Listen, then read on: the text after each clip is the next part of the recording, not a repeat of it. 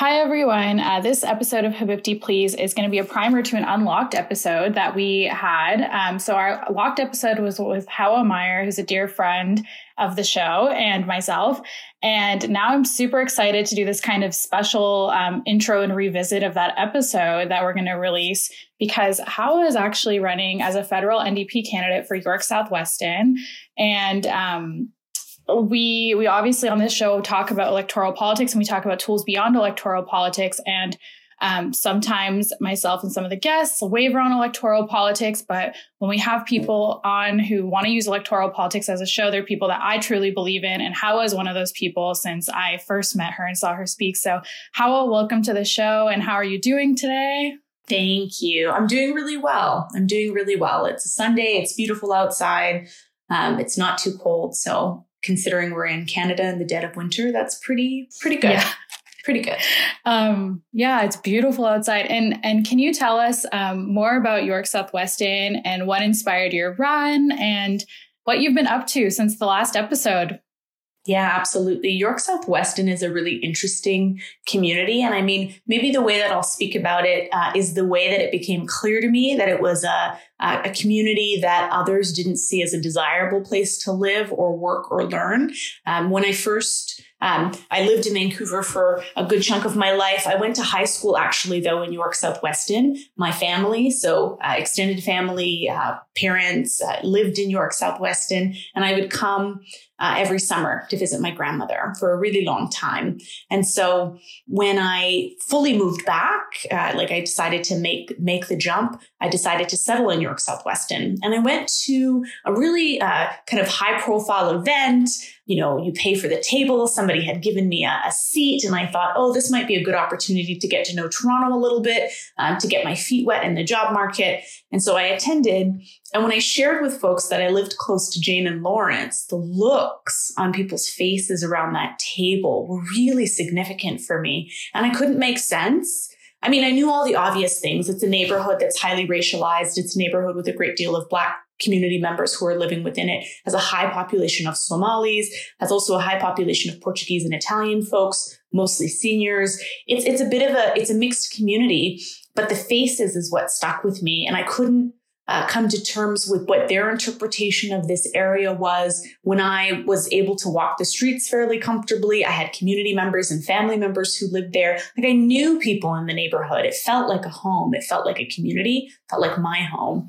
And so when I think about York South-Weston and I think about, you know, why York South-Weston, I think about how much it's forgotten and how many people, uh, you know, it borders right on Parkdale High Park and the attention Parkdale gets in comparison to York South-Weston says a lot about um, the kind of organizing that's valued. And again, this is no disrespect to anybody in Parkdale High Park. There's incredible people doing incredible work. Um, but the kind of attention York South-Weston gets is really limited. There's not a lot of resources put into the community, and there's a stigma attached to being from from that community. Yeah, and um, one thing that you have around uh, the video that you released with your run nomination is how women who look like you are not expected to run for public office, and that's very true. And it's so interesting to watch, like when Trudeau came in and did his cabinet, and people were praising it because uh, beyond like the the like physical makeup of that cabinet being so like binary and so it was just a weird descript- description that people were given. People don't really think about i would say like background difference or socioeconomic status difference or just like people who aren't multi-generational professionals as family members. And i'm wondering if you can expand on kind of that line that you had when you tweeted out the video that women who look like me are not expected to run for public office but here i am doing it anyway. Are you ready yeah. And so I met, it was so much more than just women who look like me, right? I didn't just mean Black women. I also met Black Muslim women. I also met Somali women, knowing the, um, the stigma around being Somali in this country and the stereotypes that are associated with this particular community. Mm-hmm. Um, I also meant that people don't have high expectations for Black women in politics, right? And not just in politics, but in general. Like the kind of gasp of surprise when people heard that I was doing this said everything to me. Why would you do this? Why would you put yourself at risk this way? Um, are you sure you can hack it? Like the kinds of questions that we never ask middle class white male candidates are suddenly lobbied at me. And I haven't even started the political run yet, right? Like I just threw my name in a hat. Um, and so it says a lot about who people think should be our elected officials are involved in electoral politics. And I feel like we're in this really important and critical political moment right now where COVID, of course, and people have said this time and time again, has made worse or exacerbated, or in my view, shown a light on some of the things that have been happening for generations and generations to people across the country. But there's also this interesting appetite for change uh, in a way that I, I haven't seen in a very long time. So, uh, you know, I think I, I was responding to that by saying, now is the time. There's a small window where people are not interested in the status quo, um, looking at a government that could potentially flip to a party that had to both part you know, both the liberals and conservatives have austerity measures ready to be put in place. We saw that the NDP was really advocating uh, for additional resources to be put um, into communities so that they could be safe. We've seen the NDP advocate for additional sick days. Like that's the tip of the iceberg of what we're going to need moving forward. And so, you know, I saw, you know, the the scarcity you know, and the limited amount of attention being focused on the communities that have really been directly suffering. And I see it in York South-Weston. And I think I made a choice around it's not uh, anymore enough for me to wait for someone else to come up with a better policy or to come up with a better platform or to actually put resources in the hands of people who need it. Um, this is not the time to profit off of people. This is not the time to profit off of people's deaths, which we've seen happen across the country again with long term care homes, but also with vaccine distribution. Like you're starting to see all the same systems we spent months talking about, you know, being further exacerbated become more further entrenched. Who are we going to give the vaccines to? What's the long term impact on the personal support workers who are racialized in Black, primarily women, right? So, I mean, when I say it's, I, am throwing my hat in the ring, are you ready? I mean, we don't have to do this the way everyone else has done it before. We don't. And we don't have to believe that Ottawa is not able to be changed. And we don't have to believe that the House of Commons is not the people's house. You know, we are responsible for it. We also own it. It belongs to us. It is our democracy. We can inform what happens there, but we have to be really bold um, and push for some really serious changes. Yeah, and provincially, we witness like Ford following in the steps of um, Mike Harris, and so like if if there's going to be a time to push back to avoid, um, like we know we know history tells us what the Harris government left us with now, and what the Ford government's going to do 10 years from now for another generation of young people and how young people were left behind in this and and other marginalized folks and uh, another thing, I guess, is you, we understand why you were running in York Southwest, and but also why NDP? Yeah, it's a, it's a great question. And I think uh, the communities that ask me that question the most are ones that have the least amount of faith in the electoral uh, political system because it's uh, it doesn't often serve serve them. Um, and so why the NDP? I think the NDP has shown real leadership during the pandemic, to be quite frank. Um, I will always, and I, I, say this frankly, and I say this as a Black woman who has lived in this country for quite a long time, I will always have a hesitancy around electoral politics, always, because I am well aware of who politics serves. I'm aware of that. And that's a history we can't get away from. That's a history that we need to grapple with. Um, and that's a history that I'm not going to pretend to ignore as I enter into electoral politics. And I recognize there's a space in place for some diplomacy and how we might move and navigate political parties. But here's the thing that I have some accountability to is also the people in the communities who have been deeply harmed by those exact political parties. So I think when people ask me why NDP, my first reaction is always to say, I recognize the hesitation around electoral politics. And for me at the stage where I am right now, it's time to opt in and see if there are policies and legislation that I can move to shift and change with a group of dedicated change makers. And I think the best opportunity for those changes uh, for me, where I am in my current journey uh, is through the NDP. Yeah, and that makes that makes sense, especially with um, like you mentioned before, the agitation that they've been providing during uh, COVID 19 um, and the asks that they've had. And I'd be really interested to hear, um, as somebody from York South-Weston, what you think asks you would have are, or what you're running on uh, to secure this nomination. Like, what are things that you desire for your community?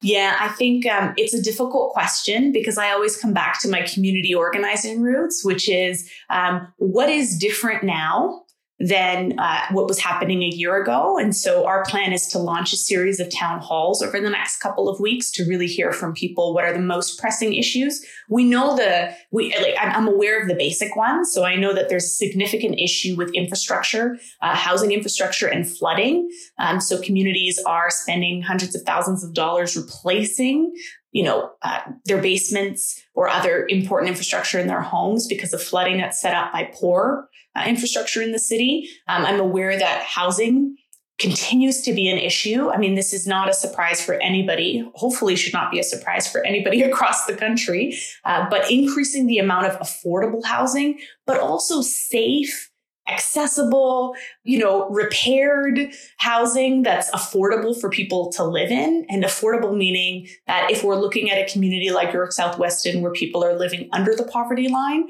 charging people $1,500, $1,600 a month for rent is just not feasible. It's just not possible. And then in the context of COVID, you know, having evictions take place during a time you're supposed to shelter in place just seems, it seems completely inhumane uh, to me that we would kick people out of their homes at a time when we're asking people to stay home. So, I mean, that's pretty, that's pretty stark. But I think really the, the answer for me there is, is what I shared at the beginning, which is let's have a broad scale community dialogue about what's happening um, and what's changed in the last year. Uh, and let's get some added resources and attention put on York South-Weston. Maybe what I'll share is um, for a long time, we haven't had, um, at the federal level anyway, an elected official who's asking those questions, doing those town halls, and responding to the needs as they arise. We've had an MP who has been a minister for quite some time, um, and his attention has been focused in Ottawa, not in York South-Weston. Yeah, and that makes a lot of sense. Um, I see that in other communities too, where when the riding I'm in is similarly where the person who's elected time and time again has a larger role for the country uh, as a minister. And so the local kind of lens has been perhaps lost or not prioritized, which is, it makes sense, like logistically. Like that's just a logistical thing that makes sense. Another thing I wonder is, you and I both come from community based research backgrounds. So that's how we met in our master's degrees at York. And we had a supervisor who's heavily based in community research. And so um, often people who run have these backgrounds that are like they're lawyers or they're business people. And I'd want to hear more from you about like why it matters that we have people like us who are either um, have community organizing backgrounds, but also have this other skill set of community based research where we do know how to maybe have a town hall in a different way. Yeah, I think um, one of the things, and it depends on what writing you're a part of, it depends on the communities you're engaging with. But one of the strongest lessons that I picked up in our time during our master's program was that um, you can't go in with an idea of what you'd like people to say to you or what your final outcome is.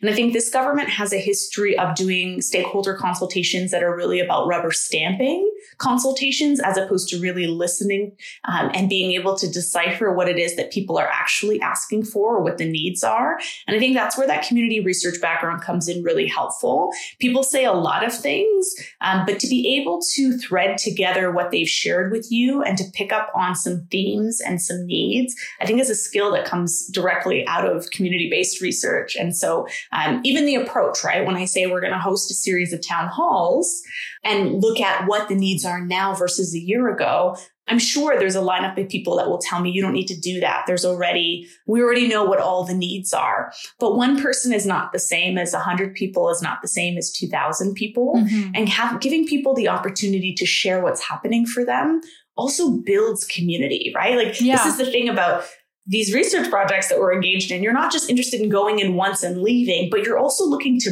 build infrastructure. You're looking to build com- community cohesion. You want to leave it better than when you entered back into the space. And so that's also some of my thinking in my political run is if I if I win uh, and become the MP of York South Weston, um, or if I don't, I still want to leave the community stronger than it was when when I began my run.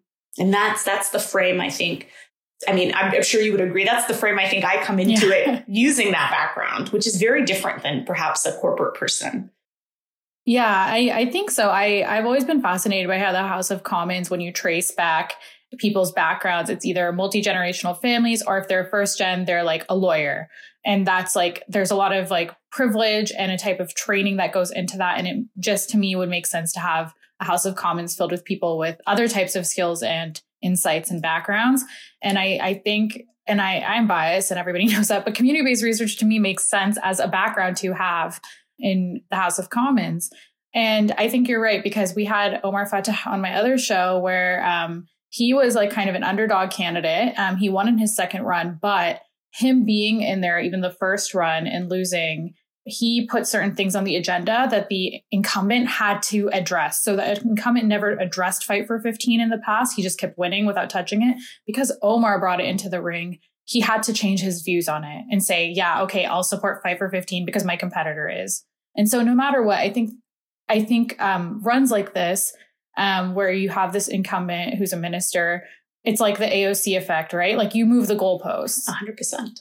100%. And, and this is a, this will largely be a digital campaign, mm. which is unlike uh, previous campaigns, right? This will, the kind of door knocking, the kind of canvassing will happen, but to a much, much smaller degree. And I don't think a lot of politicians who are used to being working in a corporate environment are prepared for that. It's not just about you know, how many other people can knock on a door for you. It's also about the perception of you online and your response um, on some of these platforms to really, really um, important issues. And one thing I'll say too is I am really, I'm a youth worker. I, that's where I started my career first and foremost. And people who have worked with me for a long time know I've worked with young people for a really, really long time. We have a lot of young people in York South-Weston the rate of violence is significant, significant. And that is not an issue that's been on our MP's agenda. And it will be this election because we really cannot continue to ignore a very valuable and critical component of this riding. And young people, more than any other group, will participate in a digital election as opposed to a door knocking canvassing election. So I think that that's going to be front and center. What happens, um, why we're not engaging with young people in the way that we should be, and what their thoughts are about the community that they're living in and contributing to as well. Yeah, and um, like thinking about the digital aspects of this, everything has to be digital basically right now. And you're doing a, a digital meeting on the 24th, but um, can you tell people who maybe don't know or who like want to get involved with the NDP, like what does it look like to run for a nomination in a riding? Oh, that's such a great question. I wish somebody had also answered this question for me. Uh, so, politics is a bit of an elite sport. So you have you all the training and the organizing. You need to either have people around you who are incredibly familiar with it, uh, or you have to be a very fast learner, and you have to have learned it in your workplace career at some stage. I think the lessons from work are transferable uh, to launching a nomination campaign, um, and so you the requirement is uh, to sign up members for the NDP, which is often the first uh, roadblock. A lot of the folks I was talking to in the riding said, Yeah, if your name is on a ballot, I'm going to vote for you, but I am not signing up to become a member with a political party. And so that's number one, the first roadblock when we think about incredibly marginalized communities. So you sign up a number of members, you host a nom- the, the party or the riding association hosts a nomination meeting in your riding, uh, and then people vote for whichever candidate that they want to move forward uh, to, to essentially run in the next election. And so uh, the meeting on Wednesday is the nomination meeting. There are no other candidates currently that are running against me. Uh, so it's known as an acclamation, which means people, well, I'm asking people to just come and celebrate with me at 6.30 on February 24th. But it's a slog, right? You pick up the phone and you're talking to folks. It requires uh, time So if you're working 40 hours a week, it's it's super complicated to do. It requires relationships and networks. Again, because of my deep relationships in York South-Weston, I have a leg up there. I can call people I know who will call people they know. I can, you know, walk down the street and have a conversation with a coffee store owner who's known me for a while because I go there to get groceries all the time, right? So you you need to really be, I think, connected. Um, and if not, you need to be working with people who are for sure. That's so interesting, though, to get like 40 people during a pandemic. Yeah. To be able to sign on to a political party and then nominate a person. I don't think that's something that people know. I think people think that people just get to run. Yeah, you throw your hat in the ring, but no, you've got to also convince people to vote for you and more than once and not just vote for you but also donate to you more than once um, and it's really difficult to solicit donations in york south-weston when i think about how a very large portion of the community is also struggling to survive so i, I can't it's, it's a it's a complicated ask it's a complicated ask. And so, as a federal candidate, one of the things that makes it a little bit easier is you can solicit donations from across the country. Okay, that's really interesting too. Yeah. Thank you so much. Um, is there anything you want to touch on before then the, the episode that follows will be the one that we did with you in October? Um, but is there anything you want to add to this segment uh, before we roll that one? Yeah, just that I'm looking forward to the run. I think, as I spoke to before, as I said earlier, it's such an amazing opportunity to connect directly with more people who live in a riding that I so deeply love and to build relationships and to ask people what it is that they need support with, but also to share with people what I'm learning through this political process. And I don't think enough people take the lid off of the shrouded secrecy of how to run for politics. And I hope to do that more and more as we go through, um, because every time you tell people how to navigate a system, it becomes more and more possible um, for them to then do it on their own. I think about going and doing a master's.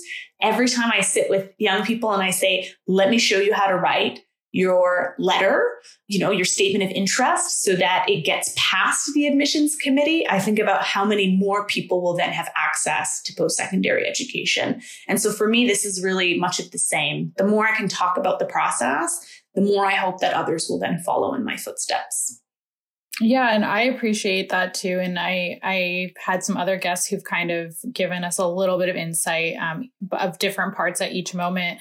But um, it's kind of daunting and that's like why you see multi-generational families do it because they're able to have that kind of mentorship that others don't and that just like kind of cements the kind of privilege we see but also the kind of one-dimensional views because people are just carrying on similar views from their networks and their families that continue to hold. So i really appreciate you breaking that down and also talking to us about the community and why you're running and what you hope to bring. And we will, in the show notes, link Hawa's website and her social media, um, and then also some writing from her and be doing a newsletter around this. But yeah, thank you so much for joining me again to do this kind of little chunk to preface your other bit that we did earlier. Thank you for having me.